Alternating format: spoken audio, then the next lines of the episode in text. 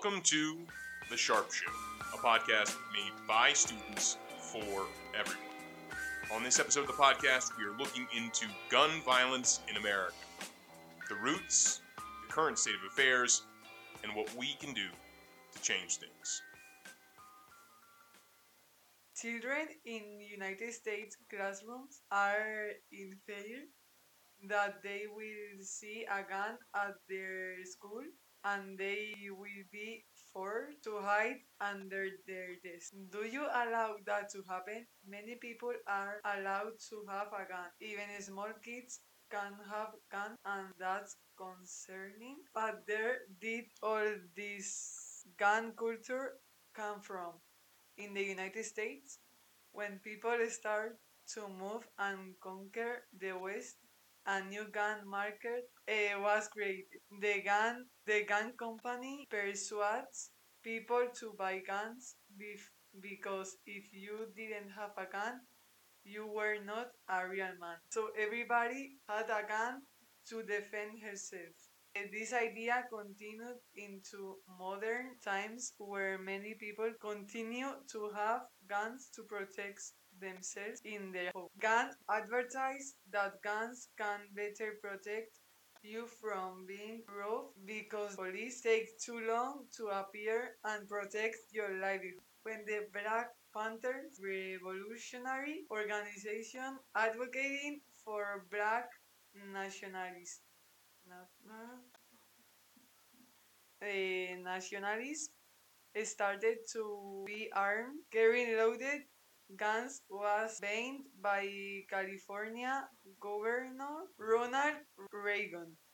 Later on, when he became president of the United States, he was influenced by the National Rifle Association to agree to agree to allow guns across the nation. The audience should remember that there are lots of reasons why guns are legal, and the issue is incredibly complicated. But in my opinion, none of the reasons are more powerful than the safety of current citizens and students in the United States.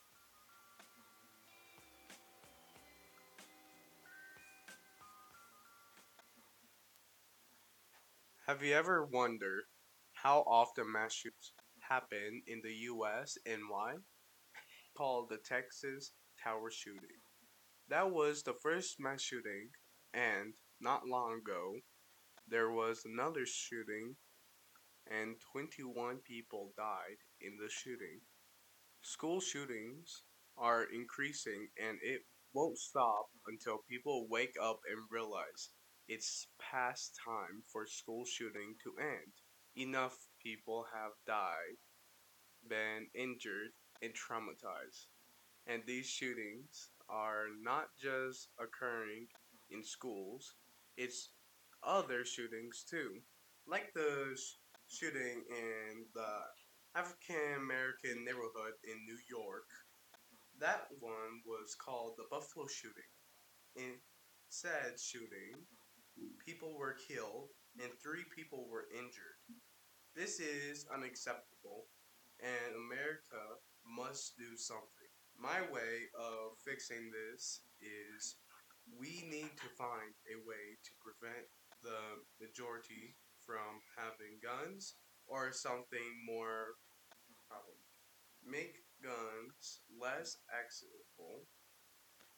Make gun less accessible I know that there's already gun laws and stuff, but people still want their guns. This leads to it being harder and harder to prevent people from getting guns. So it would be hard to pull off, and almost any politicians will say and give the people what they want to get reelected. So, in the end, if the people want their guns, they will have them, and they won't be taken away. And the unfortunate truth is that if that even happens, there might be a civil war because we took the guns away. Quite the quandary.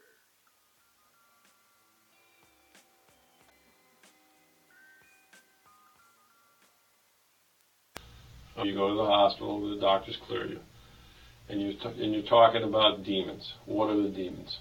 The voices. Well, tell me about it. What are the voices about? It's, it's one. It's another voice. The evil side. Okay. And how long has that voice been going on? Years. Okay. Well, what does it tell you to do? Burn, kill, destroy. Now, you must be asking yourselves, what could these words mean and how did they influence a 19 year old to slaughter all these people? How can someone commit such horrid crimes? Was it genetic? Is it how they were raised?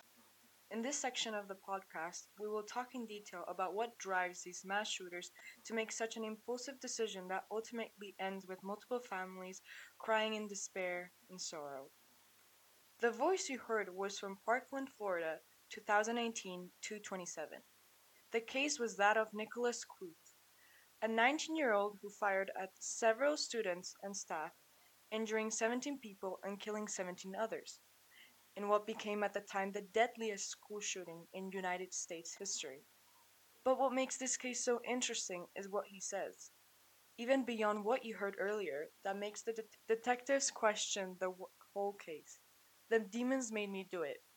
That is quite the statement. Alarm bells should be sounding for psychological problems.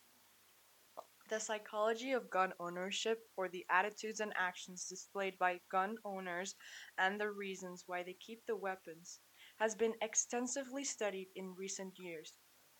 Bindu Kalesan, a professor at Columbia University, discovered in a 2015 study that social exposure to gun culture and gun ownership is strongly correlated with one another, meaning the more you see guns, the more you want guns. In America, the average gun owner is white, married, or divorced, high income, and over 55 years old, according to Dr. Kalesan's research. The social gun culture contains strong determinants of behavioral intents and health behaviors as well as invisible rules of behavior. In individuals with and without specific mental issues and social background, there is a co-occurrence of impulsive, angry behavior and possessing or carrying a gun, meaning owning a gun is related to anger issues or anger issues are related to gun ownership.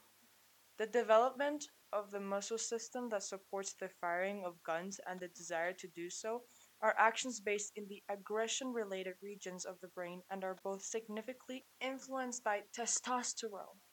There is data that individuals who exhibit aggressive tendencies, such as prisoners who have committed harsh crimes, have greater testosterone levels. Aggressive behaviors can also be associated with a sense of dominance and control. This is my theory of why most mass shooters are young men.